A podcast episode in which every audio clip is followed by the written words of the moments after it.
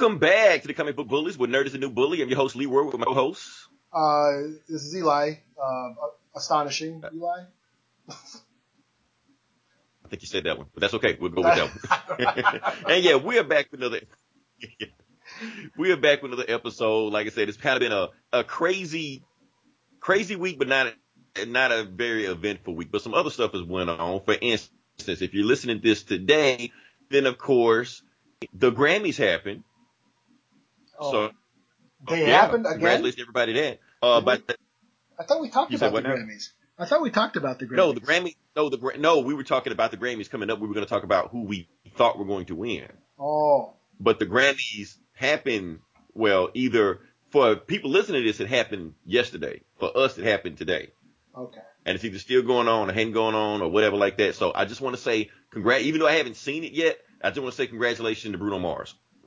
Oh, Cause I'm pretty sure he won the whole thing. I'm pretty sure he walked away with every single award there is. Uh, I'm pretty sure he walked away with best album, best rap album, best R&B album, best polka album, best country album, best heavy metal album, best comedy album, best podcast. Uh, uh, they have so putting us out of business. So I, I guarantee you, when you turn on the he well today he would have every award ever known to man because that that's the way that album has just been playing like two years straight. Like it just came out yesterday. So that being said, anything else happen, Eli? uh, I saw some movies. Okay, we we would talk we would talk about that. We would, we would talk about the movies. Uh, weather is warming up around here. It's starting to get in the 50, 60 ish range. You know, starting to hit the track again. Oh, Eli, I got something else to talk about. I, I know you were going to talk about movies, but I finally have my Black Panther outfit ordered Oh, yeah? and on the way. Yeah, what's that? Yeah, I, I had I had to I, I put it okay, this is how serious this is now. I went ahead and put in a request for the 15th, so I'm taking off. So I didn't tell my boss why I was taking off, but I'm taking off that day. So if he's listening to this podcast, then he knows why. Um, yeah, I went ahead and ordered my outfit plus my two tickets. I got premium tickets, so I ordered. I think I ordered like a, a, a Black Panther hoodie.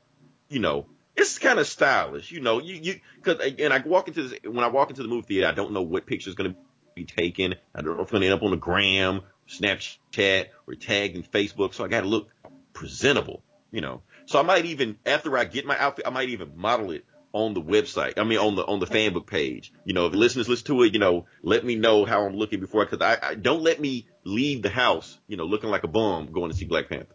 Is it Please one of don't. those zip up hoodies where the, the, the, the actual hood zips up like over your face? Yeah, you know, one of those. This looks like, you know, it's black that has design on it. So, you know, hopefully it looks presentable. You know, basically it's like this. Black Panther is going to be a fashion show. So I have to make sure I'm prepared for the fashion show part. It's like going to church, you know. Yeah. Uh, that being said, I get, can we move on to the, to the next part, the part that we always talk about on the podcast? Yeah, let's do it. Let's do it. Okay. So this is the box office numbers. You know, we need a jingle for this. Yeah. Do, do, do, like. Universal, Paramount. Yeah. I'll let you work on that. You have next week to get us a jingle. and we would talk about this. So number one on the box office list, we have Maze Runner, The Death Cure. I don't, I don't know. Oh, yeah, it's those. How many of these things are there? Ah, a couple. I know my kid was seeing them. He's he was seeing to the. I think they're one of those book No, no, young adult novels Yeah, that those book movies, those movies. Yeah. young adult novels. Yeah, I was just about to say that. Yeah, Hunger Games and shit. Wasn't it something that the guy that was in this got into an accident or something, and that's why it's been like such a, a huge gap between like this movie and the next movie? Oh, I have no idea. I don't know, something like that. Uh, number two, fuck, still hanging in there is Jumanji: Welcome to the Jungle. Damn. Yeah, I don't know what the hell's going on. Uh, number three, we have Hostiles. I don't know what the fuck that is. Oh, yeah, I Uh, gotta see who's that. I, that's that's Number- got in, that's got natives in it. I gotta I gotta watch that. So, yeah. That that's that's my Cool, black that's go. my Black Panther movie. I gotta fucking figure out what I'm gonna wear to that. you need to order your outfit now. Maybe it'll Yeah. come in by. Yeah. He like can't have you looking like a bum going to Yeah. uh to Hostiles. I'll get my Washington Okay, Redskins so- uh, hoodie and shit. you have to be uh, culturally sensitive going. Yeah. Okay, okay. number four we have The Greatest Showman. Uh, like I said, Hugh Jackman movie. Number five we have the Post, uh, uh, Tom Hanks and uh, what's her face movie. I think it's winning awards. People are getting pissed because it's winning award. I don't think it's worth it because it's not making any money. Uh, going down number six, we have 12 Strong, the Chris Hemsworth 9/11 movie, I guess. Number seven, Yeah. Den of Thieves, the 50 Cent movie. Uh, number eight, The Shape of Waters, which I think is also getting nominated for some awards. Yeah. Yep. Paddington 2, which retroactively is also getting nominated for awards. I don't know if that campaign is working or not. I don't know. And number 10 is, hold on, let me take a look at this. Padmavat? Damn. That sound familiar? Don't. Nope. Never heard of it. Okay. Never mind. And then it just keeps going down from there. Number 11, ooh, Star Wars Last Jedi. It's- Oh, so Star yeah, Wars ain't even, in down. the, ain't even in the top ten anymore. I've never seen that. I've never seen a Star Wars movie not be in the top 10, Yeah. like during the course of its run. And I finally went and saw it again the other night. You find so, so how many times is this you saw it? I saw it twice. That was my second time. Okay. Okay, this is the second time. Okay, so what did you think about it the second time? Um, not much different. I, I, I mean, I always thought it was kind of a long movie and it dragged at parts, and I felt it again this time. Um, Okay. uh, I, I, you know, I still like it. You know, um, I think this time, one thing that did, I will admit, I got a little choked up when Luke died this time. This time, I, the first time seeing it, I was like, "What the fuck? Did Luke just die? Like, did they just kill Luke? What the fuck?" And I was like, in kind of reacting. You know, this time I was watching it, you know, and I knew it was coming. And then when the fucking music started playing, da, da, da, I was like, "Oh shit! I got the lump in my throat." Oh, yep, there goes my childhood, dead. now you know what's funny is that I can watch Luke's death, and I, it's peaceful, and I think it was well, you know, it was a a touching scene, but I can't watch Han Solo's death. I can't watch it at all. if I watch The Force Awakens, I'll skip that scene. Oh. I, I can't do. I don't know what it is. I think it was done tasteless. I think he was just murdered in cold blood, yeah, I thrown mean, off there. yeah, Han died got me. Yeah, when Han died, that got me too.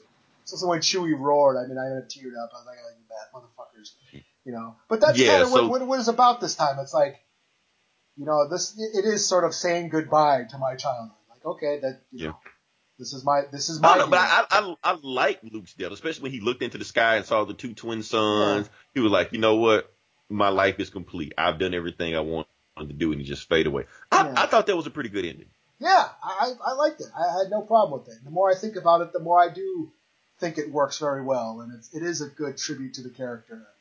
You know, so so yeah, I have no problem with it. I mean, I still think the Last Jedi is does drag out. It does feel long at times. It's got a. I mean, it opens. aw- The opening is awesome. That whole battle. The, you know, there's cool shit going on in the you know throughout the movie, but there are moments where the fucking movie drags out. And I was like, yeah, it's, it's getting a little long. So so yeah, but uh, I finally saw it again. So, you know, Well, glad you liked it. I'm, I'm underwhelmed by your, your second. you're just like you're like, eh, it's okay. Eh, I mean, yeah, I mean, not much has changed. I mean, it, it, it has. It is the first Star Wars movie where I didn't that I didn't run out to go see it multiple fucking times like all the other ones. And yeah, maybe it is because we are getting a Star Wars movie every year, and the shit's gonna be on fucking Every year, shit, we're getting what Yeah. six months now. yeah, yeah, yeah. We're gonna see it's gonna be on Blu-ray in two months. You know, it's right. you know, so it's like I'll, I'll see it. I know I'll see it again. You know, it's just do I want to fucking fork over twenty bucks a night? You know, that's basically what it comes down to. You know, but Yeah, it was, I probably hey, it was five dollar. Tuesdays at the movie theater, so hey, I'll go check out Star Wars. Yeah, like, hey, why not? Now, let me ask you: Have you ever thought about Movie Pass? Yeah, I've I've I've seen that, but like the theater that's by me doesn't do it. So if I do Oh, that, I'll have to like fucking drive across town and then I'll be buying gas. You know, it's like Yeah. Only reason I haven't done it because I want to do 3D movies and Movie Pass doesn't allow 3D. Oh yeah. So I don't And give a shit about 3D. I I fall asleep on 3D movies. Some movies you you, kind of have to like Transformers. I can't watch Transformers 2D.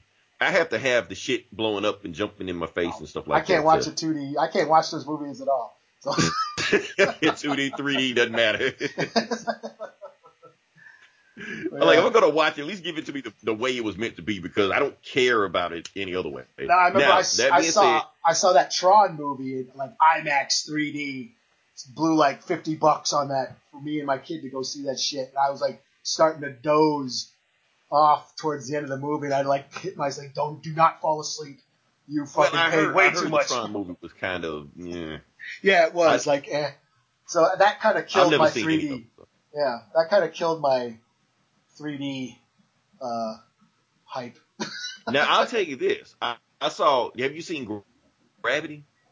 Yeah, I didn't see that in 3D. I never saw that. Sa- in 3D, Sandra. Bullock movie. Yeah, I didn't see it. In I saw it in the theater. I, honestly, when I saw it in the theater, that I saw it in 3D, and I thought, like, that, like some movies you have to see in 3D, or at least some scenes you have to see in 3D. Gravity was one of those movies where it just blew me away in the 3D. I was like, whoa, man, this movie with Sandra Bullock and all stuff like that. It had like some really cool 3D effects.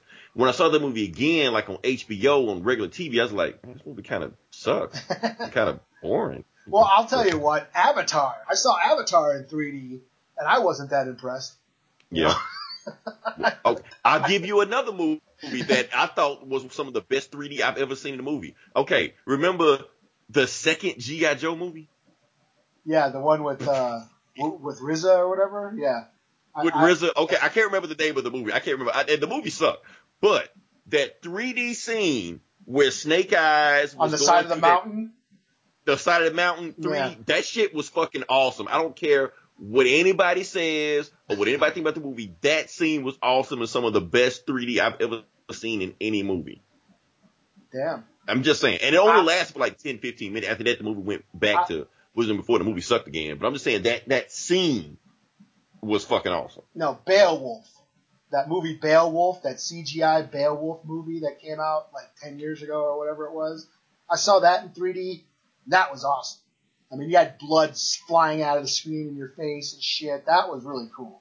I didn't know it had any 3D stuff going on. Yeah, it was uh it was in 3D when it first came out. It was one of the first movies like when they started trying to bring 3D back. And um yeah, before they started making everything in 3D. But yeah, that was about Yeah, you yeah. know what? But I mean, the thing about the 3D though is that a lot of time movies don't take advantage of the 3D. Not like they, not like they really should. Yeah, well, Beowulf was shot was was shot and meant to be shot in 3D. Like it had gags, like shit flying out of like the screen at you. You know, where most movies they just convert. They shoot the movie and then they convert them afterwards, so it looks like you know has that depth. Yeah. But the, the, you know, Beowulf was meant to be in 3D. It had gags like shit flying out at you and used the technology like oh shit, you know. So uh, Okay. but yeah, I, I remember that was a good time. Um, you know, and of course I've seen like like one of the Toy Stories or some of those Pixar movies in 3D that look pretty cool. You know, but uh, but but yeah, other than that, I I don't I, yeah, 3D is just too damn expensive for Yeah, but what? Honestly, I'm surprised that the Marvel movies don't take more advantage of it. Yeah, Like they they do it, they're in 3D, but they don't really take advantage of it like this. So like every now and then, like in Thor Ragnarok has some cool effects. Like Thor was throwing the hammer, and you see the hammer coming towards you, like whoa, you know, you move out the way. But it was like every now and then, like a shot here and there. So like even Doctor Strange really wasn't that impressive in 3D. You think that movie should just be insane in 3D? I guess. Yeah, I, I mean, I, I don't I don't- ever see anything in 3D anymore. I mean, I haven't. It's been a while. I saw. What did I see? I saw Force Awakens in 3D. One of the one of the times I saw Force Awakens, I went in 3D. I was like, I'll check it out in 3D just so I could say I saw it in 3D. You know? I mean, it's it's cool to say it, but it's like it's it's only like I said, it's only a handful of movies I've seen to take advantage of. But when it does happen, it's impressive to me. It just I'm just waiting for that moment, you know. All right, now like I said, you saw Star Wars. Now, before you say that, I got one more movie to, to announce. Now, number 13 on this list was three billboards. outside- Whatever. I don't know the rest of this. I, I know you know it. Yeah, three billboards outside Ebbing, Missouri. That that that's what it was. Okay. Now you said you seen this, right? Yeah, I just yeah I saw it. Uh, okay. Um, Can you tell me anything about whatever this is? Well, it was directed by Martin McDonagh, who I, I, you know, he makes cool movies. His other two movies, uh, Seven Psychopaths and In Bruges, are great. They're, uh, you know, about gangsters and hitmen and kind of fucked up characters. Or he, it's like a, he's kind of like a, a, a new age Tarantino, Quentin Tarantino type of director. You know, witty dialogue and you know, gangsters doing gangster shit. You know, very dark humor. Okay. So this movie, this one, this three billboards. It's basically about a woman from a small town. Her daughter has been raped and murdered, but they never caught the killers. So she rents these billboards outside of town on this road and basically calls out the cops, which, you know, each billboard says, you know, my daughter or whatever was raped and murdered. Calls out the sheriff, you know, why haven't you done anything, sheriff, whatever his name was, and, you know, so it kind of calls, that's what she does. She rents these billboards and calls out the cops. Why hasn't anything been done about, you know, her daughter's murder? Right. right. And that basically kind of snowballs. People in the town, because it's a small town, it's in the, you know, the South or whatever, Missouri, Midwest, whatever. Um, rural America, middle America. Um, they, they start, you know, people start reacting to it. You know, some people are on her side, other people are like calling her out, talking shit to her for, you know, shitting on the police and stuff like that. So, and that's what it is. It, it, it's, it, to me, it was more of a, it's a comment on, from, I took away from it that it was like a comment on social media. Like the billboards are like a Facebook post and everybody reacting are like the thread. You know what I mean? you know, that's right. kind of what it Hashtag, is. Yeah. Um, and, uh, there's a, there's, um, one of the cops, he's an asshole. He's a fucking prick. And it's Sam Rockwell's character, who the actor has been winning awards. He's nominated for Best Actor for this role. He plays this racist asshole cop in the town. Um, Okay. The movie ends up kind of humanizing him in a way, um, which I guess has has people up in arms. People are having a hard time uh, basically grasping this movie is basically trying to have a redemption arc for this racist asshole cop. Um, Okay. yeah, and that that's kind of been the whole controversy I've been seeing around this movie. Um, people are, you know, feminist groups are coming out. This movie was supposed to be about a woman and violence against women, but you are trying to, you know, uh, redeem a racist white cop and blah blah blah blah blah and all this shit. Um, I can see, I can see what they're saying. The movie is it's, it's a very challenging movie because you are the, movie forces you to care about this asshole, you know. Right. um, so yeah, I mean, I, I I guess I didn't look that much into it. I didn't look that much into. I didn't think it was trying to say anything about racism. I mean, all that stuff is there. That's just the climate that they're in. But it's not the main point of the story. Yeah, I see what you're I, saying. I, I took it as, for me, it was more of about how anger and hatred sort of fuels our actions and and it sort of bubbles and we start doing fucked up shit. Kind of like, you know, like I said, when a, Facebook thread gets out of hand, people start, it, it, it just snowballs into, you know, into this, into stupid bullshit. And that's kind of what the movie does. You know, the, the main character, her, this woman's anger and grief and hatred starts to bubble over. And same thing with this guy, the, the racist cop's anger and hate kind of bubble over. But they end up finding a common ground in the end. And I think that's what people are having a trouble with, you know, because they end up, it's basically making, I, yeah, I took it as the movie's forcing us to look at people we despise, people we hate, and, and, and, and accepting them as humans, you know, you know what I mean?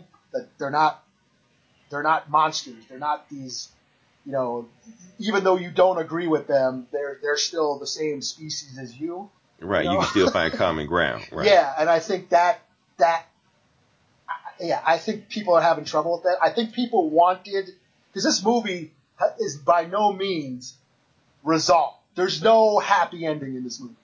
It's it's kind of a bummer, and that's why I didn't like it as much as I thought I would Mm-hmm. because I thought it was going to be funny. Judging by the dude's other movies, they're they're like I said, really dark comedy. I thought I was going to laugh a lot more, but this movie, it's kind of bum, kind of a bummer, and and shit doesn't work out in the end. And I was like, damn, that kind of sucked, you know. but it made me think, you know, and it still made me think. And I guess that's on that aspect, I, I, I enjoyed it as you know the the parts that it didn't go how I thought it was going to go. Yeah. You know, so overall, I mean, if I'm going to give a review, am I reviewing it? I'd give it a three out of five. Still pretty good, pretty low Yeah. for an Oscar, you know, nominated. yeah, I mean, movie, it's not. You know. it, it is. It isn't as good as I was hoping, but yeah, mm-hmm. the, the performances are great. Yeah, I mean, the acting's great. Yeah, that dude. It, I totally believe this guy is a racist asshole. You know, and she and she and she's a. I like her character too. And what's her name? Frances McDormand. She's up for an award too. She does a great performance. You know, Okay. It's just the storyline is a little. Eh, there's, it's a little thin. Do you and I- think maybe they, they pulled like a bait and switch, you know, trying to make it seem like it was more about, you know, the daughter and her trying to find, you know, her rapist, and they switched it into like this human story where it's just two people trying to get to know each other? I think something like that. I think that's basically people were going in thinking, well, we're gonna, you know, see some sort of resolve or some sort of resolution. Um, Yeah. and when the movie doesn't go that way, I think people are having a hard time with it. I think people are expecting it to say certain things about racism and police brutality and all the. I mean, those things are there, but I don't think the movie that wasn't the movie's focus. At least that's what I didn't take out. You know what I mean? And people are calling this guy. This guy isn't even American. He's trying to, you know, he's trying to, you know, make a comment on America, on Trump's America, and blah blah blah blah blah. And he does. He's an outsider looking in, and he doesn't understand, you know, race in America and all this shit. And he, I, I say, I, and I'm like, I don't think he was trying to. I think Right. he's just trying to, you know. I, that's what I got at it. You know, so I don't know. I, I don't. I don't think it's as good as people are saying, but I don't think it's. It's you know, that's the thing. It's like people are like, are like, okay, if this thing because this thing is getting awards, I think that's why people are pissed off. You know what I mean? Like, how Right. come how come this movie is getting awards when Wonder Woman didn't get an award and all this shit? Oh, not this shit. Yeah, that's basically you know, you know that that three three billboards was supposed to be a movie about a woman and blah blah blah blah blah, and it turns into this redemption story about a white racist cop and all blah blah blah blah. So I think if it wasn't getting awards, nobody would give a shit. But because it's getting Right. awards, now people are all pissed off, and now the director's a piece of shit who doesn't know anything, and the movie's a fucking misogynist, fucking you know pile of shit that doesn't know what you know doesn't deal with real issues, and that- that's what it is. That's what I. Because they just wanted the movie to further some agenda. That's what they wanted. Yeah, I yeah, I think so, and I think it. I don't think it would, that was the point of the movie. I think it said it was more about. It was more an exploration of grief and hate and anger, you know, and and blind anger and you know, and how people react to people's comments, you know, and, and that's why why I said I mean I I look at the billboards as a Facebook post like social media. People read some Twitter or whatever post and then get all pissed off and then they're all fucking you know commenting and then it blows Right. up and next thing you know and they might even read the whole yeah. post, just see Yeah. one thing that triggers them. Right. yeah and then next thing you know they're calling each other assholes and they're you know want to kill their kids and shit and it just you know you know that's what I that's what I got out of it you know I don't know but who knows maybe I'm a misogynist sexist piece of shit because I didn't see it that way I don't know. Like I said, a lot of time with with Oscars, I don't I don't think a lot of times Oscars give it to the best movie. They give it to a certain type of movie that fits their criteria. If that makes any sense. Oh yeah, and this Yeah. whole thing. I mean, we were talking about it the other day. I mean, you know, um, I, I said it like, okay, I, you know, Wonder Woman didn't get an award. Neither did Wind River. You know. Right. But now, now, like I said, we talked about it on Facebook. We didn't talk about it on the podcast. We talked on the podcast now. Yeah. Like, let's let's get to. why We've said this plenty of times on the podcast, and I'll repeat it. Wonder Woman does not deserve an Oscar. Wonder Woman is not an Oscar-worthy movie. Mhm. Wonder Woman was not even a great movie to begin begin with. It was just the first good DCEU movie. Mhm. That's it. That's all it was. Move Yeah. on. It wasn't even the best comic book movie of last year. it wasn't even the best DCEU movie. It wasn't even the best DC movie of last year. Hell, that was Lego Batman. So let's get the fuck out of here with that shit. I mean, Yeah, so- Wonder Woman's cool, and it's cool that you know girls have a hero on screen now, and that's all good, and that and I think it meant a lot a lot to people. Right. But I mean, yeah, it was it's it's cool. I mean, but it, it, you know, it was probably the most important superhero movie of last year, and I'll Yeah. give you that. You know, Yeah. and- and let's just leave it at that. You know, yeah, let's not let's not you know grade on a curve here. yeah. But I'm like, I could say the same shit about you know Wind River now. Like Now, Wind now River, let, us let's let's talk about Wind River. Yeah. It's like you said, like I like I said, we we talked about the Oscars and how a movie has a certain a certain uh, criteria. There's also politics involved into it also, and I think. Wind River is involved in that bullshit. yeah, and they're like, okay. As a matter of fact, I'd almost guarantee it's involved in that bullshit. Yeah, and like, yeah, it was, yes, it was produced by the Weinstein Company. We all Yep. know who, what a piece of shit Harvey Weinstein is. So yeah, let's, you know, fuck him. But here's a movie that deals with important issues, important women issues. You know, the, the missing indigenous women that, you know, murders that are unsolved, that have been plaguing Native American communities for decades. This movie directly deals with that. It also has Native actors and, you know, uh, and, and, and, you know, those whom hardly ever get jobs. you know what I mean? And, but now this movie's getting swept under the rug because of this fucking asshole. Right, You know? because that the Academy is basically saying fuck Harvey Weinstein and fuck everything Harvey Weinstein is you know associated with. Yeah, so Which- let, you know, yeah. yeah. so they're like picking and choosing their outrage. Like, yeah, let's, let's fucking, yeah, fuck that guy. Well, by fucking that guy, you're now fucking a bunch of people who don't deserve to get fucked. Right. I mean, because we've already seen this happen before, like we did with uh, what was that Kevin Spacey movie? And did all Oh. the money in the world. Yeah, And then yeah. he was replaced by somebody else, and they gave the guy an award before he even finished his scenes.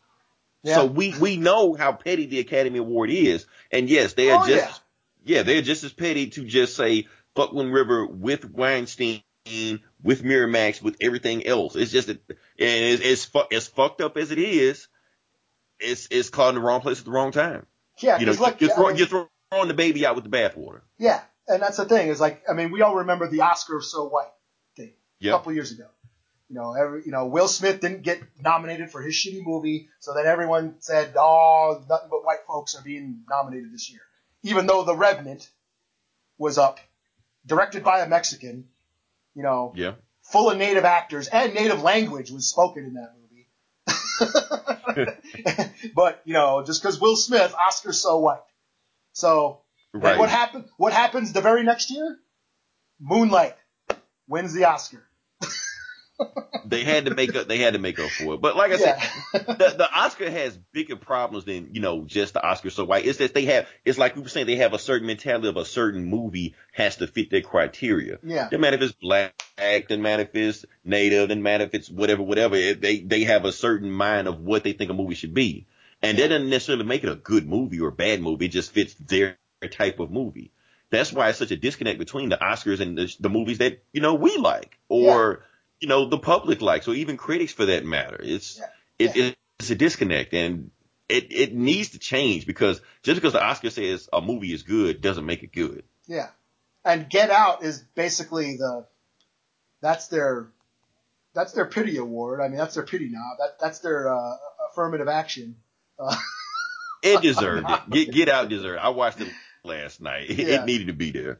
It won't win because it's not Yeah. the type of movie that Well, that's the wins is- with him. yeah, and that's the thing with all the everyone complaining about you know women not being nominated.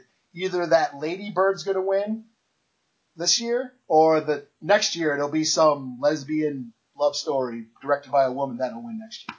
You know, Yeah, something that you know, Yeah. some achievement, you know. so, And Moon Knight, what what was that? Moon Knight, Moonlight, whatever like that, with like some some gay dudes in the hood or something. Or something, yeah. Something. Yeah, I'm like, as soon as I saw, I'm like, one, I'm not gonna see that. Two, they're gonna win an Oscar.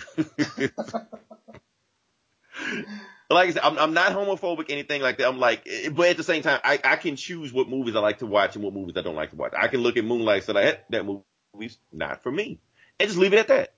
But at the same time, it, it felt like a movie they were making for the Oscars. Like they were making an Oscar movie.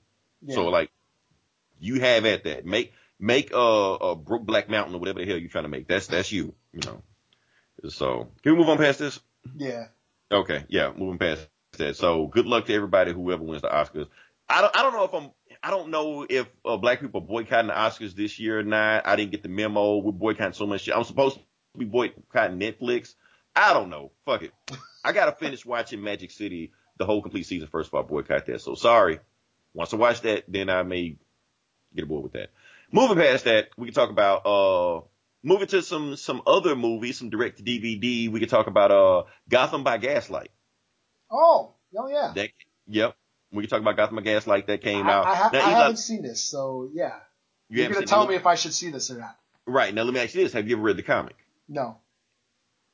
I haven't read the comic either. So welcome to our comic book podcast. Where we don't know shit about comics. I'm sorry. It's like, like I said, it was so many Elseworld comics coming. They were just DC was just cranking out with Batman. This Batman, like Batman turned into Superman, uh, and this and that. it was like it, it kind of got overwhelming at a time.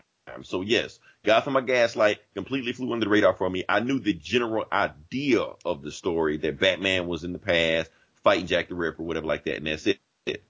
Uh, the the movie pretty much picks up that. I have no idea how accurate the movie is to the comic, or even if it even follows the comic at all. But like I said, Batman is in 19th century Gotham.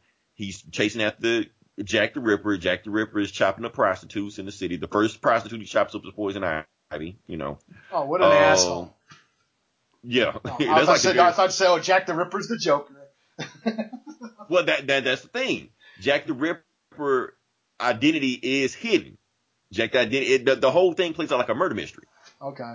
So the whole time Batman is finding clues, trying to find out who's Jack the Ripper is, Jack the Ripper this, Jack the Ripper that.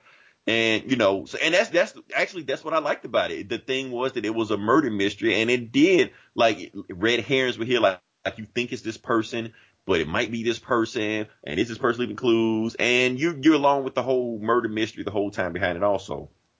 While Jack, oh, even trying to guess, like, who's Jack the Ripper's next victim, you know, stuff like that. So it was all, all very interesting. Like I said, Bruce Timm did this. Bruce Timm has done some, some sh- shitty adaptations, uh, in the past. He did that Batman and Harley Quinn bullshit, you know. Before that, he did the Killing Joke where he completely fucked that movie up. So I was scared he was gonna fuck up, uh, Gotham by Gaslight, but honestly, I, it was actually, like I said, it was actually really done. Has like some really entertaining, awesome fight scenes in it. Has some good dialogue. Uh, like I said, the Jack the Ripper character is pretty cool. Just him fighting Batman and stuff like that. Uh, they had like, you know, whenever they tell these elsewhere stories and they put them in different world, you know, other people would show up that's kind of like them. Like this, like Catwoman is there, but she's just a regular socialite, but she was like a former, uh, she was in the circus and she was a lion tamer. And that explains how she, you know, can work the whip and stuff like that. You know, she has her whip because she used to tame lions. That's why she's Catwoman because she used to train cats and shit. Uh, the Robins show up as a whole bunch of Robin, but there's like a bunch of homeless kids that, uh, they just, you know, just run out and do Batman. So you got Tim, uh, Jason, Dick, and they just run around just doing Batman's dirty work and shit like that. So it, it's pretty cool. Uh, Solomon Grundy, like Solomon Grundy, Grundy shows up, but you gotta, if you blink, you'll miss him. So you gotta like really pay attention to him. And it's like other little stuff like that. So it's, it was, it was pretty cool the stuff they were doing in there. So overall, I give this, I give this movie, uh, I give it a four out of five. All right. Yeah, I give it a So- four out of five because it was it, it had me entertained the entire way through, and I th- thought it was pretty interesting the whole time, even up to the point you know where uh I, I won't I won't say anything else. Like I said, that's why I'm not that's why I'm being vague about it because unsolving yeah. the mystery and everything that was going on is part of the story. You know, Well, cool. Yeah. All right. And Well, so yeah, then I'll check it out. yeah, definitely definitely check that out. So can we move to the video game section now? Uh, sure. Yeah, let's move to the video game section. Not really too much news going on, but there is some news with Xbox going on right now. So apparently Xbox just came out with like some, some, uh, maybe a, a game breaking, you know, game changing news that's just about to come out that apparently, you know, their, their Game Pass, you ever heard about their Game Pass? Uh, yeah, yeah, yeah. Okay, so the Game Pass, you pay so much money a month, ten dollars. I don't know what it is, and you can just basically like their Netflix games where you can just play the games on Xbox. Now they're saying that their exclusive games will come out day one if you sign up for the Xbox thing. So if Halo Six come out, or Gears of War Five, or, or whatever, you can play it the same day the game releases. And then for a lot of people, that's a, that's a game changer. Uh, not everybody is happy about that though. You got some certain retailers that are kind of upset about that. There's some retailer down in Australia that just says since Xbox did that, they're just going to just stop selling Xbox. So they're like, uh, since because this is putting kind of a rift between Xbox and some of the retailers because if the games come out day one on digital, why would anybody need to come into the store to get it? Especially if they're just selling Xboxes and they make the money on the Xbox to begin with. So we'll see. And this is actually one of the reasons why Xbox hadn't done this sooner because they don't want to get into this, you know, this, this, I guess, uh, situation with the, with the retailers. So I, I don't know. Xbox seems like they're just trying to force their way into digital, but to go digital is going to be harder for the brick and mortar stores to survive. Like GameStop, GameStop is already struggling as it is. So if they do this and then PlayStation decide to go that route, who knows? Hey, I'm just waiting for the thing to go, uh, come to the PC. If they go to PC, I'll actually get this, you know, Game Pass thing and we'll see how it goes from there. Um, oh, you don't even got yeah, an Xbox then? Yeah, I don't. I don't even have an Xbox. I don't even, I don't even know why I'm talking about this, but yeah, I don't have one either. So. I've never got, had an Xbox One. My kids had, has my kid has one, but yeah. Yeah, I mean, hey, you can get that Xbox Live thing. I mean, Xbox Pass. Well, here's the thing: you got to pay ten dollars for the, whatever that thing is a month, and you got to pay the Xbox Live. Yeah. So the shit starts adding up after a while, and if you stop paying, it, of course, you lose access to the games that you were paying for. You know, just like Netflix and stuff like that. So stuff happens. Uh, moving past that, can we actually talk about the comic book section now? Oh, we're not going to talk about Milli Vanilli? Nah. I wanted to talk about it a couple days ago, but I'm like, the time has passed now. I don't even know. I don't even know what it was about. I thought you just sent me a link about Milli Vanilli, and I'm like, oh, okay. Oh, it's the 30th anniversary of that bullshit they did. Oh, yeah. okay. Right. Yeah. Moving past that. it's it's on VH1. You, you, can follow the podcast and they'll talk about it. but like I said, we can talk about comics. I'm trying to think about what comics should I start with first. Uh, I'm going well, to you go first because I, only, I only read one. I only read the one, so. I only read one. Okay, so that's okay. I'm gonna. I know what book I will start with first. I will start with Thanos 15. I will start with Thanos 15. Uh, yeah, I, I, this is my first solo Thanos book I ever read. I think I may read one in the in the in the 90s when he was looking for the Infinity Gauntlets beating the fuck out of people. I don't know. I, I think so. But the book starts off with Thanos holding Ghost Rider's skull in, in his hand. Oh, He's looking at it. Is this where he turns a, a cosmic Ghost Rider coming up or some shit? I heard. Yeah, cosmic Ghost Rider. So like, oh, okay. yeah. Let, let me let me back up. Let me set the let me you know set the stage for this. Thanos is at the end of the the end of time. Like he's on the very end. He's like a million, million, million years in the future because his future self has brought him here to the future. King Thanos is what he called himself, and he has uh his number one assistant Ghost Rider. So he's staring at the Ghost Rider in his in his face. And you know how Ghost Rider is with the, you know the pin stare. If you stare in Ghost Rider's eyes and you have sin, yeah. like that's it for you. You're not supposed to yeah. survive and shit like that. You yeah, know? your your sins come back. All the pain you caused on others you feel. Right. Yeah. And, and even the announcer is saying like Thanos is seeing, I mean like the, the, the captions and the narrator is saying Thanos is looking to the eyes of Ghost Rider. He sees all the deaths he's ever caused and all the suffering he's ever caused. And if you saw this, all the things that Thanos is seeing right now, you would stop reading this book. I'm like, oh shit, okay. but the thing is, Thanos is actually looking into the penance stare for fun. Like he's doing this shit for kicks. He he wants to be reminded of all the shit he did to uh uh people, all the fucked up shit he did in the past. That's why he's staring at at the pen stare. I'm like, oh shit. Then he's like, oh yeah, this is fun. The pen stare, and then he throws the skull, and then Ghost Rider's body picks up the skull and put it back on his head. He's like, oh wait for me, you know. Ghost Rider's a fucking dunce in this, in this story, but I can talk about that later on. So he goes up to King Thanos. King of Thanos, like, okay, let's get back, let's get down to business. The reason you were here is because the love of my life has left me. Death. I, I can't find death and death left me like thousand years ago. He was like, wait, what? Death has left you? Man, fuck out. See, this, the Thanos in our time no, is no longer in love with death. But King Thanos in the future is telling him, you're lying to yourself. You're still in love with death. You will always be death's bitch. And whenever she comes running, you'll come crawling. So don't act like you don't love death right now. You need, I need to find deaths like you do. And the reason I and the thing is, and apparently in this future, like Thanos, King Thanos has pretty much killed everybody, like almost everybody. He said there's one being left he needs to kill, and if he kills them, then hopefully death will come back to him. And he said the being he needs to kill is Galactus' former herald, the Fallen One. Now, for those that don't know who the Fallen One is, he was back in uh, fucking that story, Annihilation. He's supposed to be Galactus' first herald that got sick of being a herald, killing people, and just left some shit like that. Whatever. Thanos was like, "You brought me here to fight that guy. That guy is nobody. I could have beat him by myself. Matter of fact, I think I did beat him by myself back back in Annihilation. So you you brought me here because of some weak ass herald you can't beat. You're sick over death. Like this is what I turn into a million years from now. You're you're kind of a bitch right now. He was like, don't sass me, boy. You know, he tries to talk all tough, but he can't really do shit because he is kind of, kind of weak. But he trying to tell him when you see what's going on, then you'll see what's happening. So Ghost Rider, so he said, meet me back here in 24 hours and we'll be prepared, you know, to fight the fallen one.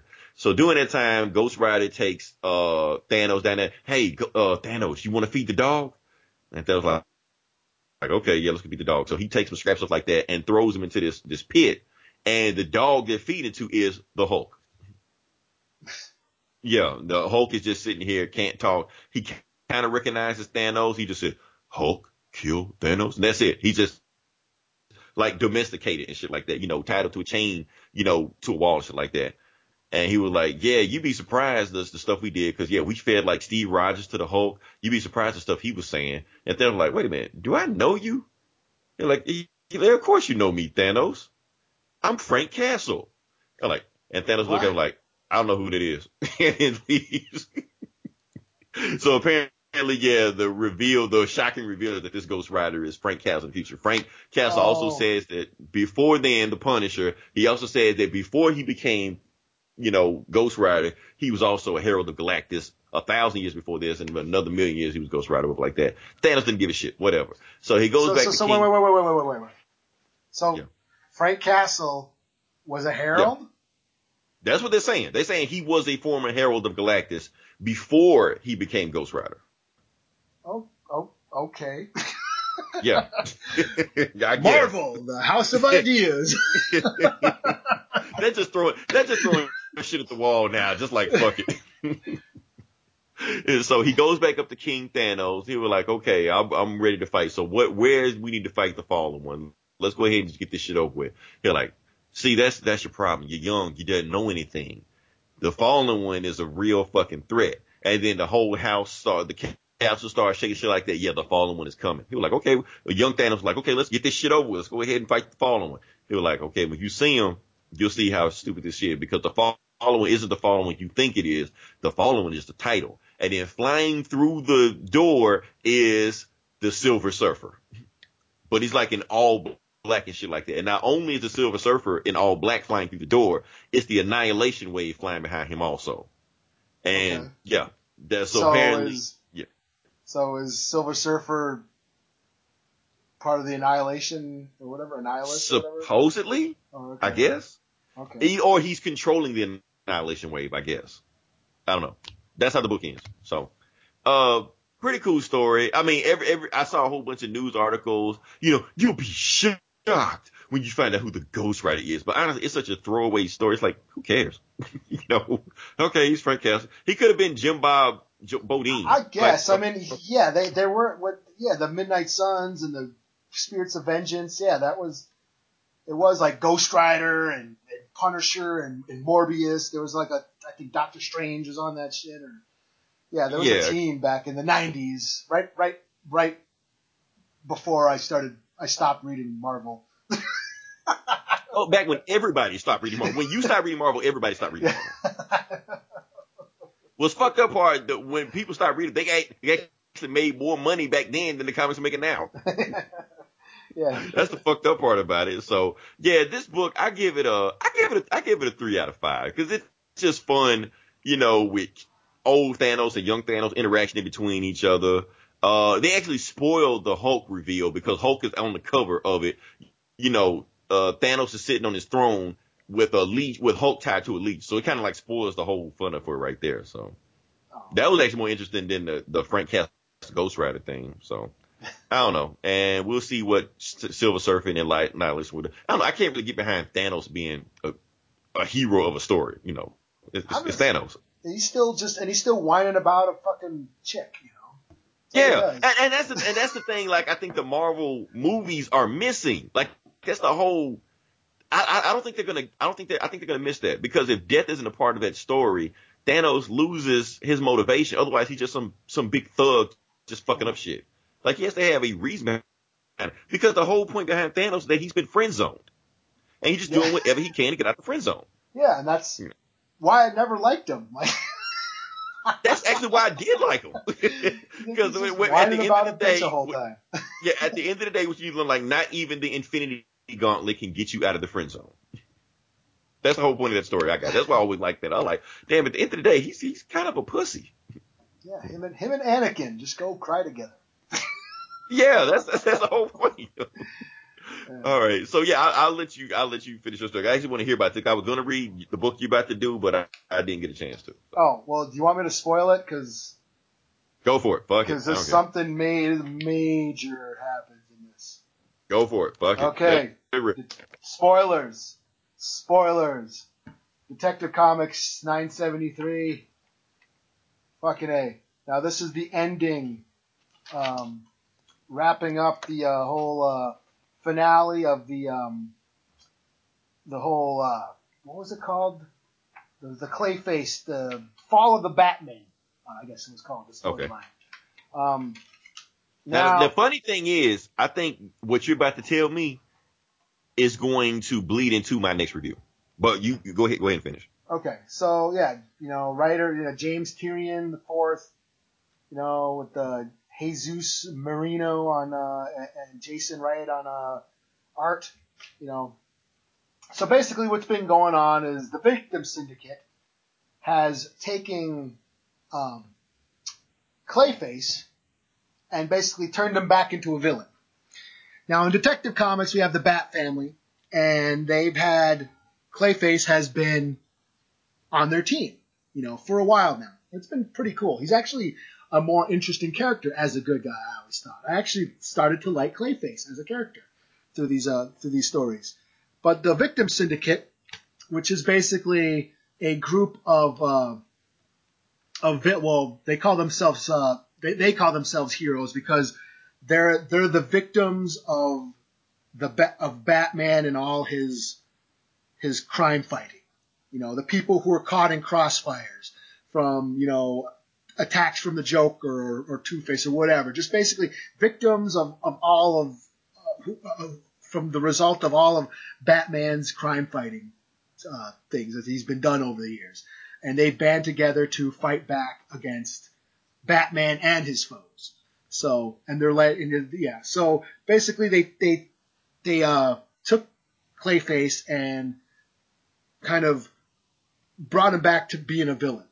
Now um, Clay, what what the for those who don't know, what they you know, Clayface has some sort of a drug going through him, so he can control he can control his uh clay clay his his transformations a little more.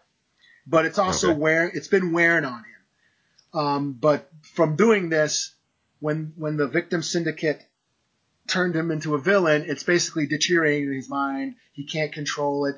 And basically, in this last issue, he goes on a rampage and he's tearing up Gotham kaiju style. He's just a big giant ball of clay fucking the town up. Kind of like okay. the end. It's kind of like the ending of Akira. okay. He's just this big ball of clay, and they're trying to kick his ass. Um, now, Batwoman, she, uh, she, her father, who, uh, uh, what's that group? They were, they were trying to they had a fucking group. I can't remember their name. Anyways, he has special weaponry. He gave her a gun that will basically eliminate uh, Clayface. And they're trying to, while the Bat family are trying to fight him, uh, she, yeah, her and her dad gave her this gun. Um, and, and, and we, we, we've been wondering whether or not she's going to actually do it. Now, they finally fight Cassandra, Orphan, is actually very close to Clayface. They actually have a really close relationship. they're fighting them, and she finally injects um, injects Clayface with this drug that will turn him back into Basil for brief moments. So that's what she does. She injects him, he turns back into Basil, and they have this really, you know, very poignant moment where, you know, they're, you know, I, he's like questioning, I don't know if I can control myself anymore. Like I, I you know, I, you know, I, and she's like, I believe in you. I know you can do it. I know, you know, and then all of a sudden, you know, over the comm link, Cassandra, orphan, she can hear Batwoman. She's like, Cassandra, close your eyes. And she's like, what? And then all of a sudden, pow! Fucking uh, Batwoman shoots Basil right in the head. And that's the last wow. panel. That's the last panel. oh, shit. Okay. Now, what's really cool is like this has been building up. Is this because so, it's tying into so many other stories? Because Batwoman is supposed to cause some shit in the future because it was like a few months back, a future, uh, a future Tim, a future Robin, Tim Blake came back, or Tim Drake, whatever the fuck. He came back from the future and he's Batman now, and he basically says that Cassandra or, or Batwoman goes rogue and becomes a supervillain in the future, and he's trying to kill her in the present. You know, kind of like the Terminator. He comes back from the past to kill Batwoman. wow. Okay. And and that so that that was referred to. So I think this, you know, because she used a gun, which you know Batman has outlawed, you know. right, but does she always use guns? Eh, not at least not on the team. I mean, he he he didn't let her use it on the team. I mean. Okay. So, so yeah, I think they're they're referring. It's weird. It's weird because they referred to that like because Tim was like, "What the hell? I can't believe she did that," you know. You know, so I think this is going to lead into, you know, this is leading to Batwoman doing something. You know, maybe she is going to turn into something villainous or whatever, cause some friction. Because yeah, so yeah, either way, it was it was pretty shocking. You know, it was kind of it actually wasn't it wasn't that shocking because you kind of knew well you kind of knew where it was going, but when it finally saw it, when you finally saw it, you're like, oh wow, I can't believe that happened. you know. Damn. Okay. You know, especially that way, like holy shit, she like straight up shot him in the head. so yeah. I mean, they can always bring Clayface back if they need to. So. Yeah, I'm sure it's some science shit. Well, you know. yeah. Yeah. Um, Still kind of fucked up though, but yeah. But yeah, I give it a four out of five. What if I? Cool. Okay, pretty pretty good rating. Like I said, I was trying to see if your if your story would bleed into the story, and I and I think some of it does. Some of the story does. Okay, next book I'm gonna read is uh, shit, what's name? Oh, Doomsday Clock Three. I forgot the fucking name of this book for a second. Okay. Okay. Doomsday Clock Three is the book I'm gonna read. Uh, like I said, we didn't get a chance to read Doomsday Clock Two, so we'll just just fill in the blanks from there. Basically, Doomsday Clock Three starts off like whoever has read the Watchmen original comic or has at least seen the Watchmen movie, you'll remember this scene. That's how the book starts off. The book yeah. starts off, you know, with Ozymandias coming into the room with comedian while he was drinking, beating the shit out of him, smashing through the table, throwing him through the window while the Smashing Pumpkin song is playing. I know you know what I'm talking about. So, and you see him fall into the ground, fall into the ground, do do do do do whatever. Okay, but before he hits the ground, he wakes up in in the ocean. You're like, what the fuck? Okay, he he then he swims up to the surface of the ocean, and he sees a beach near to him, and then he uh drags himself to the beach. You're like, what the fuck? And then he turns around and he sees Doctor Manhattan. You're like, the hell are you doing here? But Doctor Manhattan doesn't say anything. Doctor Manhattan just all of a sudden just disappeared. So obviously, it looked like Doctor Manhattan has altered reality. He's changed uh the storyline of Watchmen One. So okay. from there on, then we we come back to the present day in the new 52, you know, the regular DC universe. Now we see Ozymandias is looking at uh, the comedian walking towards him with a gun. Now also Lex Luthor's laying on the ground bleeding out because in the last panel of the last book, uh, Lex Luthor got shot.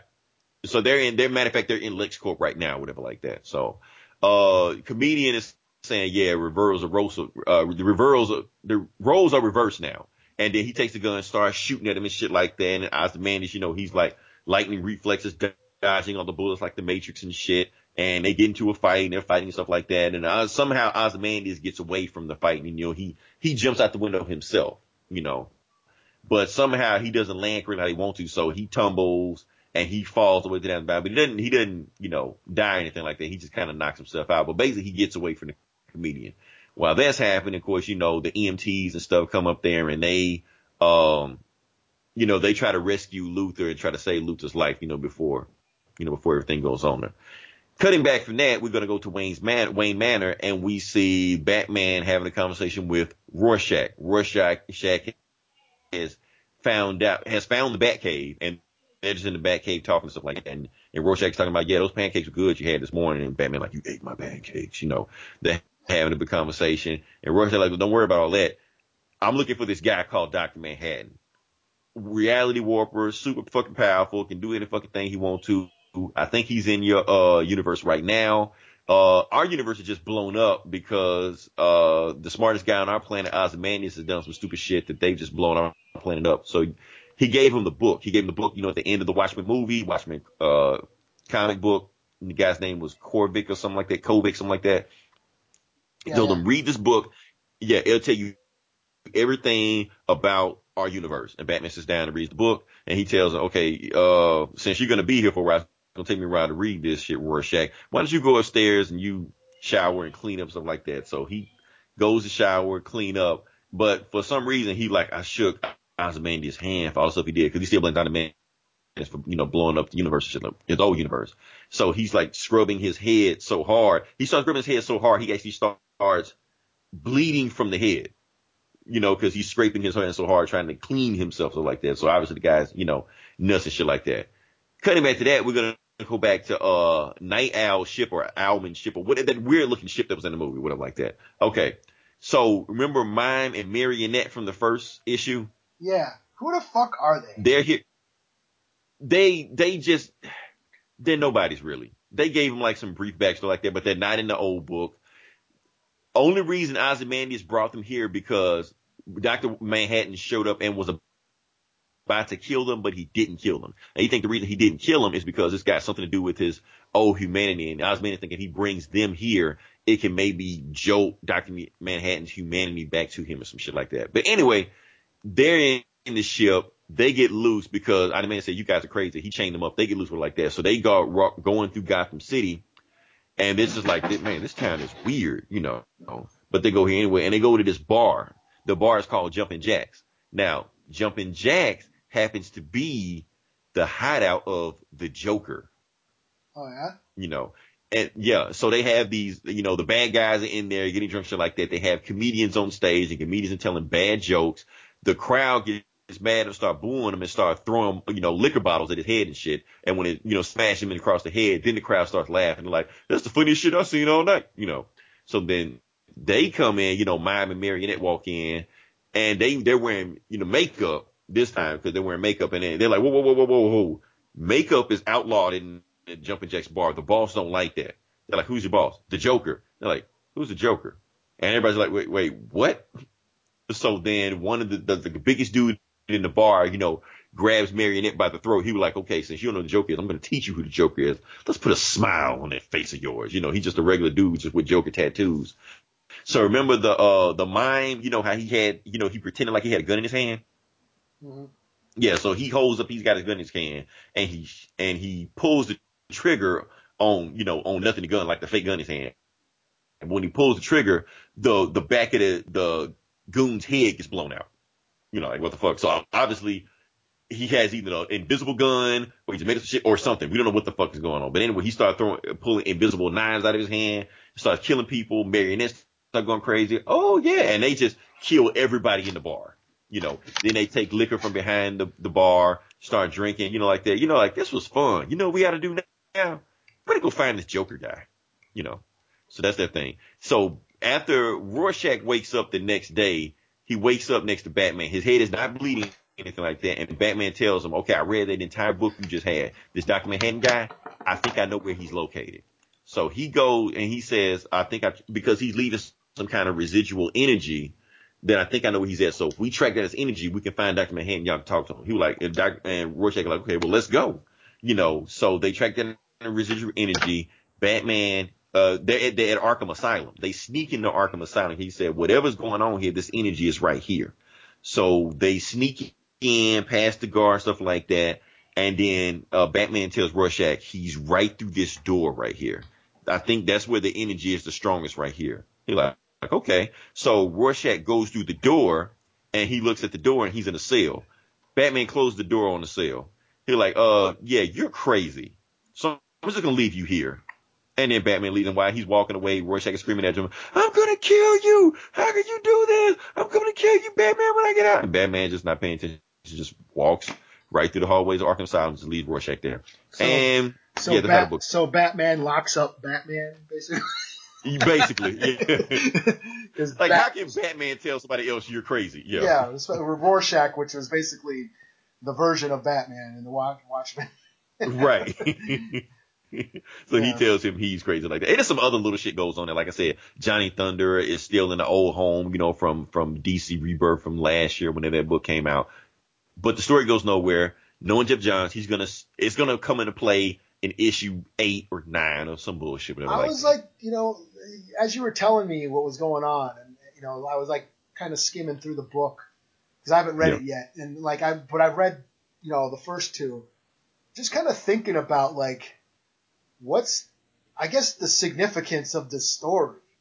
You know, especially and, when you talk about Watchmen. Watchmen was sort of a deconstruction of superheroes, the superhero genre, and and I think like the statement Alan Moore was trying to make was like there really are no heroes, I guess. Right. That's what he was trying to say because all of the people that had, you know, that were heroes in his universe were just assholes. Yeah. And that's the thing. You have people that you can't tell anybody, tell anything they do.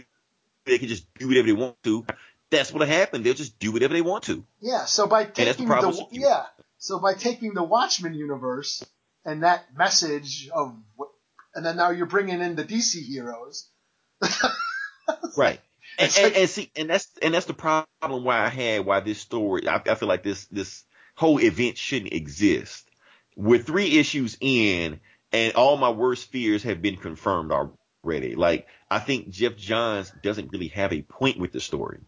Yeah, Only thing he's doing is just like merging the Watchmen into the DC universe, but he's trying to just do it in a way to sell books. But yeah. as far as like an actual message, there's really no message here. Yeah, because I, I, I just remember like because I had to like like I said I was like as I was reading these I'm like damn I'm gonna have to I haven't yet but I was like I'm gonna have to go back and read Watchmen but just remembering of what Watchmen was trying to say I'm like what's the point of bringing these heroes who are assholes to the DC universe who are supposed to not be assholes. I don't know. I don't know.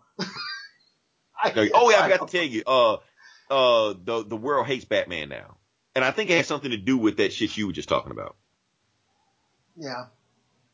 Yeah, it, yeah. it's something to do with that. I, I, didn't really get that, but yeah, that's the thing. It's like they're just, and, and, another thing we were talking about also, you saying how the book is kind of moving kind of slow, and it's kind of like a slow burn, and you got yeah. other shit just showing up that really don't have anything to do with it. Here's the thing: Geoff Johns is trying to write an Alan Moore story. Yeah. What I mean by that is that he's not writing in his normal style. This is not how Geoff John writes stories. You read any one of his stories like Flashpoint and Rebirth and and, and his Justice League arc stuff like that. They're all like fast, flash, bam, bam, bam, summer blockbuster, yeah. heavy action. You know, that type of story he write. He doesn't write really slow, detailed stories that take time to build. That's Alan Moore's thing. Yeah. So what he's trying to he's trying to mimic Alan Moore's style with the Watchmen. Yeah, and I, and you can tell, you can definitely tell that it's yeah. Like I said, I like that's why I haven't read it yet. It's like because I gotta like the last couple, I had to really sit down and concentrate. And you got the articles and shit in the back you got to read. Like, you know, am I reading a comic or am I reading a newspaper article? Yeah, and most and, and some of those articles do kind of flesh out the universe. Yeah, like some of the stuff. Like since I didn't read the old, I mean, I hadn't read them in a while reading the new stuff, like, oh, that's what that was, and that's what it was. So it kind of catches you up real quick. Yeah, but, yeah, yeah. But that that's the thing. What's going on with these books right now is that it's just that Geoff Johns isn't writing his style; he's writing Alan Moore's style, and I don't know if he can mimic Alan Moore's style. You, nobody can do Alan Moore other than Alan Moore. You know, Yeah, just because I pick up a basketball and yeah. try to and watch and watch a basketball game don't mean I can be LeBron James just by playing a couple times. You know, yeah. it's I don't know. It's the book. Alan, the book isn't yeah. going the way I thought it was going to go. Yeah, Alan Moore is fucking nuts. He can't. Right. He, he's nuts, but he's a genius. That's the thing about it. Yeah. You know? yeah, he's just too damn. You gotta be. You gotta be crazy enough to be a genius like him. Yeah. So, you know. So. Yeah. Anyway, so I, I get the book. Like yeah. I said, but the, the artwork is still amazing, fantastic. So I got to give credit for that. So I'm still, I'm still gonna give the book a four to five. It's not, it's not a bad book. It's just not. Yeah, they're, like they're you know, like yeah. Watchmen. We're still talking about it 30 years later. This is this is not that. Yeah. This isn't even the best art DC is even putting out right now. It's probably even the the second best art. It's probably like maybe the third best art DC is putting out right now. Like at this moment, you know. Yeah, like the idea was cool. Ooh, Superman versus Doctor Manhattan. Wow. And now right. I'm like, now that I'm and reading Superman it, hadn't shown up in. Yeah, yeah. Now that I'm reading it, I'm like, uh, why? right. yeah. So. Uh, so, oh, it's my turn again. So, okay. I, I yeah, I only read the one, so. okay, I, you read one book, so I get it. So, what's the next book on the list? Okay, we read that. We read that. We read that. I guess I can talk about Avengers 677. Is that where we are right now? We're, yeah, Avengers 677. The weekly okay. Avengers this report. Is part, the weekly Avengers. They're cranking them out every week like clockwork. Uh, they say this is a 16 part run, uh, like a story arc or whatever like that. And this is part three. So, like I said, basically how this book, now last time we reviewed this book previously on Avengers, if I gotta say that, um, the Black Order blew up Avengers Mansion with all the Avengers still in there. You know, but Quicksilver was like, oh, he kind of like felt the Black Order was coming. He was like, okay, so he was trying to get bullshit like he could in the X Men movie, like, oh, I'm, I'm gonna, I'm gonna rush everybody out of here in time. But he's not that fast in the comics. That's the thing. So the Avengers Mansion blows up, but they away but the thing is, Voyager teleported them to the other mansion. Now, what's this other mansion you asked? It's the other mansion that, that Iron Man, that Tony Stark built in issue 13 back in the 60s. But guess oh. what? That shit never happened. Oh, really? Yeah, this is just some, some bullshit they just put out that ass. Oh, like okay. Voyager. That's right. Yeah, hey, this other made Marvel Unlimited biting them in the ass. Go look that shit up. exactly. And they had it in there like, oh, you can look at it, Avengers 13. Like, no, that shit was not in there. So yeah, they just pulling bullshit out their ass. And Voy, but Voyager saved all the Avengers. She took them to the other Avengers, you know, uh, headquarters. And they're like, okay, she needs time to recover because she's never pulled off a trick like that before. She never pulled off any trick before. What the fuck, you know? So, but they figured out what's going on. Okay, so they know the Black Order is here, and they know the other team called the Lethal Legion. Now, the Lethal Legion is a team that goes way back, and they just rearrange, they just rotate members out just basically the Masters of Evil. They, they, the Legion, the Masters of Evil have evolved into the Lethal Legion, but it's all the same bullshit like that. And we find out who's pulling the strings behind this whole thing. It's the Grandmaster. Just like I, I always suspected it was the Grandmaster, I like the Grandmaster doing this bullshit because there's some, some Grandmaster-ish shit that's going on right now. So yes, it's him, and he's basically wagering, basically, uh, and he's ch- uh, challenging somebody else. He just calls him the Challenger. That's all he calls. It. I don't know if Challenger is his name or he just calls him Challenger. But basically, they're putting the Black Order versus the Lethal Legion versus the Avengers to see who's going to win the whole thing, you know. So they put a plan together. They find out that, uh, the Lethal Legion is in Peru and the Black Order is in the Colosseum, is in the Colosseum in Rome. You know, where they are right now because they, they, they know where they had these, uh, reports coming out right now. So they divide the teams up. You know, Rogue says, I'm to take my team over here. We're gonna go fight the Lethal Legion, and you uh, Falcon takes his team and they go fight, you know, the Black Order, and Rogue's like, I need some heavy hitters with me. I need, give me Thor, give me Hercules, and, and Quicksilver's in the back like, okay, you gonna pick me, you gonna pick me, and like, give me Wonder Man, give me, and now for my heavy hitter, Cannonball. And Quicksilver's like, what, what the fuck about me? You're like, what about me? You're like, no, not you. and then, you know, Voyager's finally back up to speed, so she teleports Rogue over there, and then she teleports the other people over there and they all get the fights like that. I'm trying to think, how does this book end? Oh, I know how the book ends. Uh, Scarlet Witch is left back at home base with, uh, Dr. Voodoo, Brother Voodoo, whatever his name is. And like, we're going to try to use magic to try to bring back the other Avengers that have been frozen. And so we can get them back into the fight. So, you know, like, just to be on the safe side, I'm gonna try Vision because, like I said, he's a robot. Something goes wrong, fuck, we can just rebuild him. I'll do some Captain America and he breaks into pieces, so well, we kind of fuck. So she does some Whammikazoo, hocus pocus shit on on the Vision glass statue, and she turns the Vision back to normal. Vision like wake up, oh, where am I? You know, she's back to normal. But here's the thing, you know, with Scarlet Witch powers are kind of, you know, weird and shit like that. When she breaks Vision out of his spell, she puts Quicksilver in his in the in the spell. So he decides, fuck it, I'm gonna run over there and help Rogue out and fight the Black Order myself. But while he's fighting him, he turns to a statue in mid fight. And the Black Look at him like, oh, not the Black Order, the Lethal Legion. Lethal Legion. She, so the Lethal Legion sees Quicksilver froze to a statue. Who like, okay, that little speedy fuck is finally standing in one spot. Uh, will you guys do the honors? And then one of like the big heavy hitters just, you know, destroys Quicksilver and makes him break into a bunch of million pieces in the statue. And that's how the book ends. All right. Yeah. Yeah. So, like I said, it, it now that the pieces are coming together in the story, it's starting to be fleshed out even though I think this story has been told before because Grandmaster has done this shit before. Take this team, take that team, put them together, fight. He does this shit all the time. That's what he does. So it's kind of like your typical Avengers story. You just throw in some retcons just here and there and that's it. But overall, I give the story a 3.5 out of 5. I give it 3.5 out of 5, you know, because Quicksilver was the narrator the entire time of the story. He was being consistent and, and I didn't see coming that technically uh, they might have killed him, might not killed him. I don't know. Who knows? Uh, Shit, I got another book, don't I? Yeah. I'm trying to think what. How many books have I done so far? Uh, Four. Three. Three. Three. Right? Maybe I did. Okay, I'm gonna do one more. Okay. I might. I think I read a bunch more, but I'm just do one more. If I missed one, oh well, fuck it. Who cares? It probably wasn't good to begin with. Last, last book I'm gonna review is Avengers: Infinity War Prelude. Okay. Okay.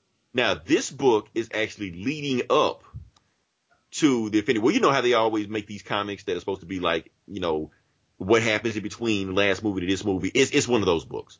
Oh, okay.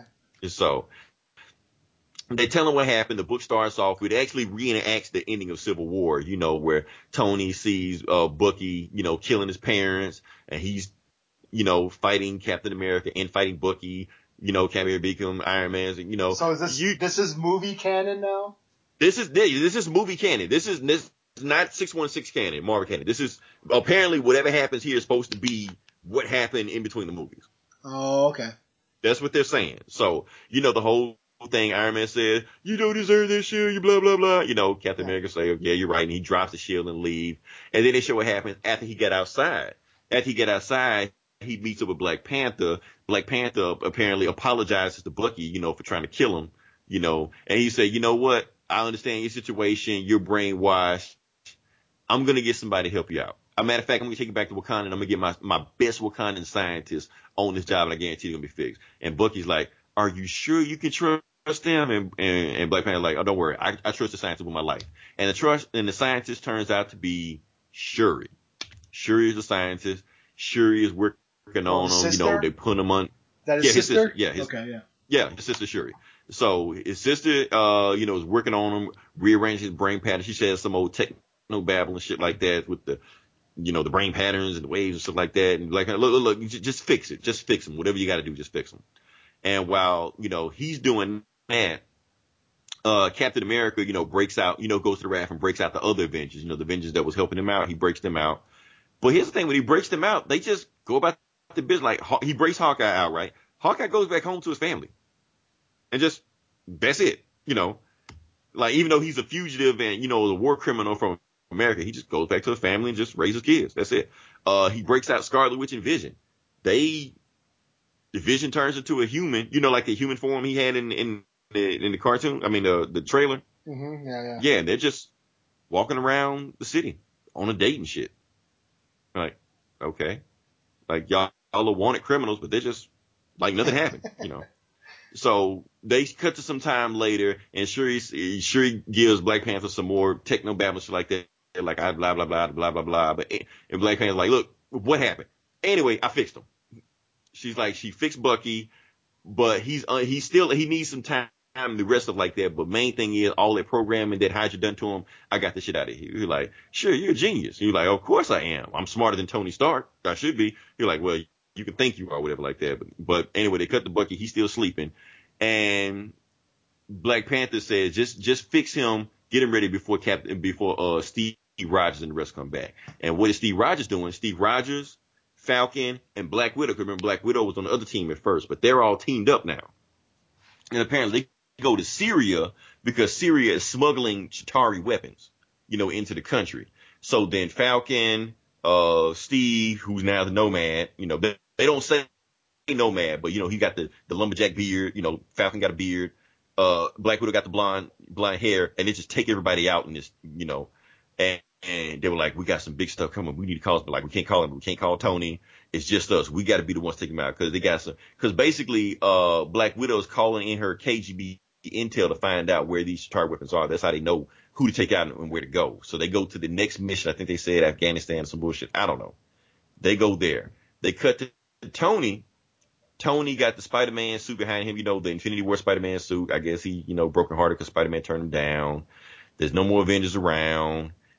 Vision is gone. So he's just by himself. He was like, okay, that's fine. Uh, if I'm going to be myself, I got to be myself. So he's working on his new Iron Man suit because the threat is coming regardless whether the Avengers are here or not. And then he showed the suit and it's the, you know, the Iron Man suit he's wearing in the trailer. So, so that's how that book ends. So I don't know. I don't, I don't know how I feel about these. Uh, here's the thing. A lot of times people, even though they say this book is canon and it's canonical to everything that's going on, I really don't pay attention to these books.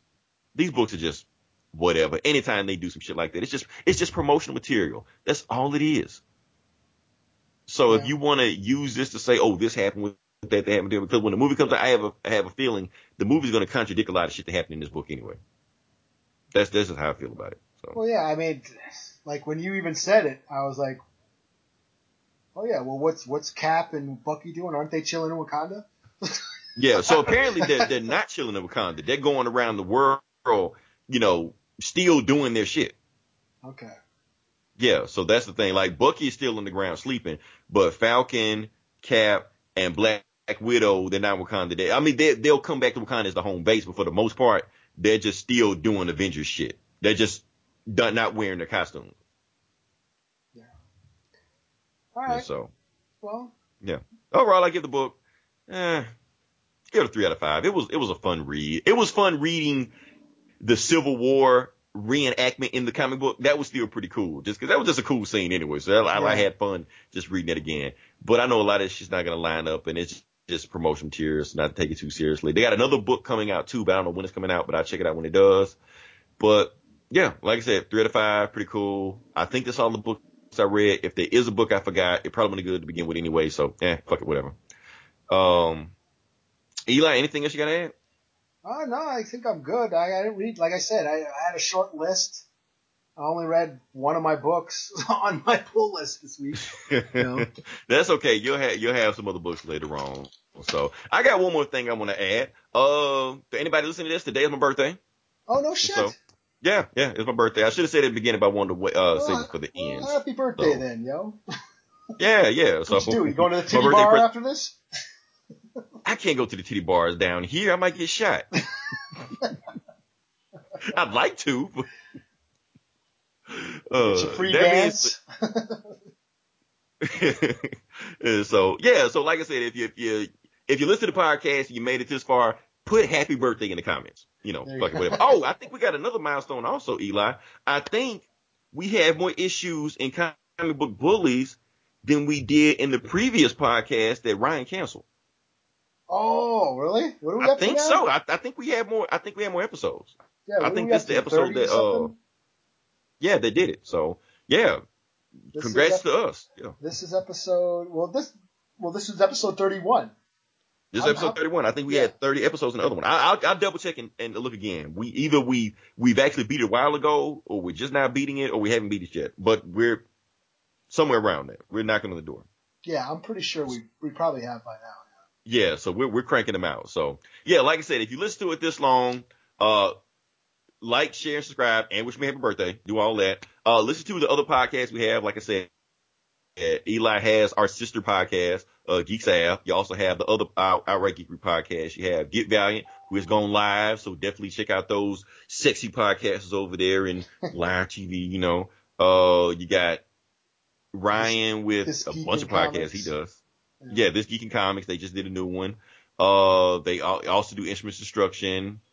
Uh, we have Hoodoo TV, and we have Comic Cast. Did I say it right? Yeah. I think I said all of them. Yeah. Yeah. They right home gaming. Listen to all of them. That's a podcast a day. Just listen to one podcast a day. Go to iTunes. You can find them all on iTunes. Listen to them. Listen to them on the go while you're jogging, while you're running, while you're doing whatever. hmm Playing video games or who cares. Um, that being said, we're gonna uh leave with the whatever the song was that won the Grammy. We're gonna leave with that song. I I guarantee you, it's a Bruno Mars song. so if you want to listen to it, have fun with that. Until then, this is Leroy, This is Eli. and we will see you same bully time, same bully channel. Hey, hey, Web slinging all around Manhattan. Tony Stark, what's happening? Got a new suit in styling, so gonna get to snapping. I post it for you, players. Po- post it for you. Do a flip, then drop a perpetrator. Stop, stop 'em for you. Got an apartment with my auntie. Hey. Oh, two look like Demi. Make me an Avenger. Hey. Spider Man in that family. Spider-Man. Got me if you want me. Tony got me if you want me. Said recruit me if you want me. Took down Ant Man cause you wanted to. Dodge all the sneak attacks. I don't need no eyes on them. It's the Spidey sense. Ain't got no surprise on me. Call me so amazing, so spectacular. Do all that a spider can do. Web shooters up on my wrist. You know I make it go thwip. That's how I live that Spidey life. That Spidey life. That's how I live that Spidey life. That Spidey life. Taking hits that hurt my ego. Vulture, where did he go? Please don't tell my secret. Promise me you'll keep it on the low. With great power comes great responsibility. I promise NYC that I'll never working on science. Take a look at those heroes. Here and tell me who's the freshest. Is it her? Is it her? Is it he? Is it he? Say it's me. Say it's me. And I'll agree. Baby. Dodge all the sneak attacks. I don't need no eyes on them. It's the Spidey sense. Ain't got no surprise on me. Call me so amazing, so spectacular. Do all that a spider can do. Web shooters up on my wrist. You know I make it go thwip. That's how I live that Spidey life. That Spidey life. That's how I live that Spidey life. That Spidey life. You say that I'm the new guy. Well, here I am, baby. It's my homecoming.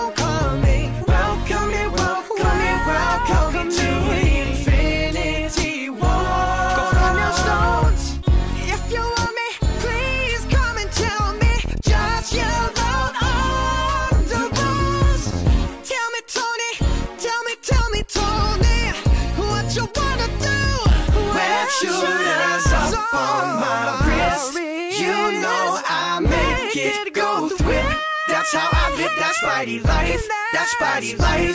That's how I live that Spidey life. That Spidey life. Web wings are gliding at night. Silk strings and webbing all white. That's how I live that Spidey life. That Spidey life. That's how I live that Spidey life. That Spidey life.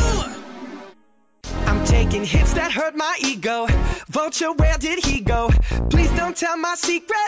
Promise me you'll keep it on the low. With great power comes great responsibility. I promise NYC that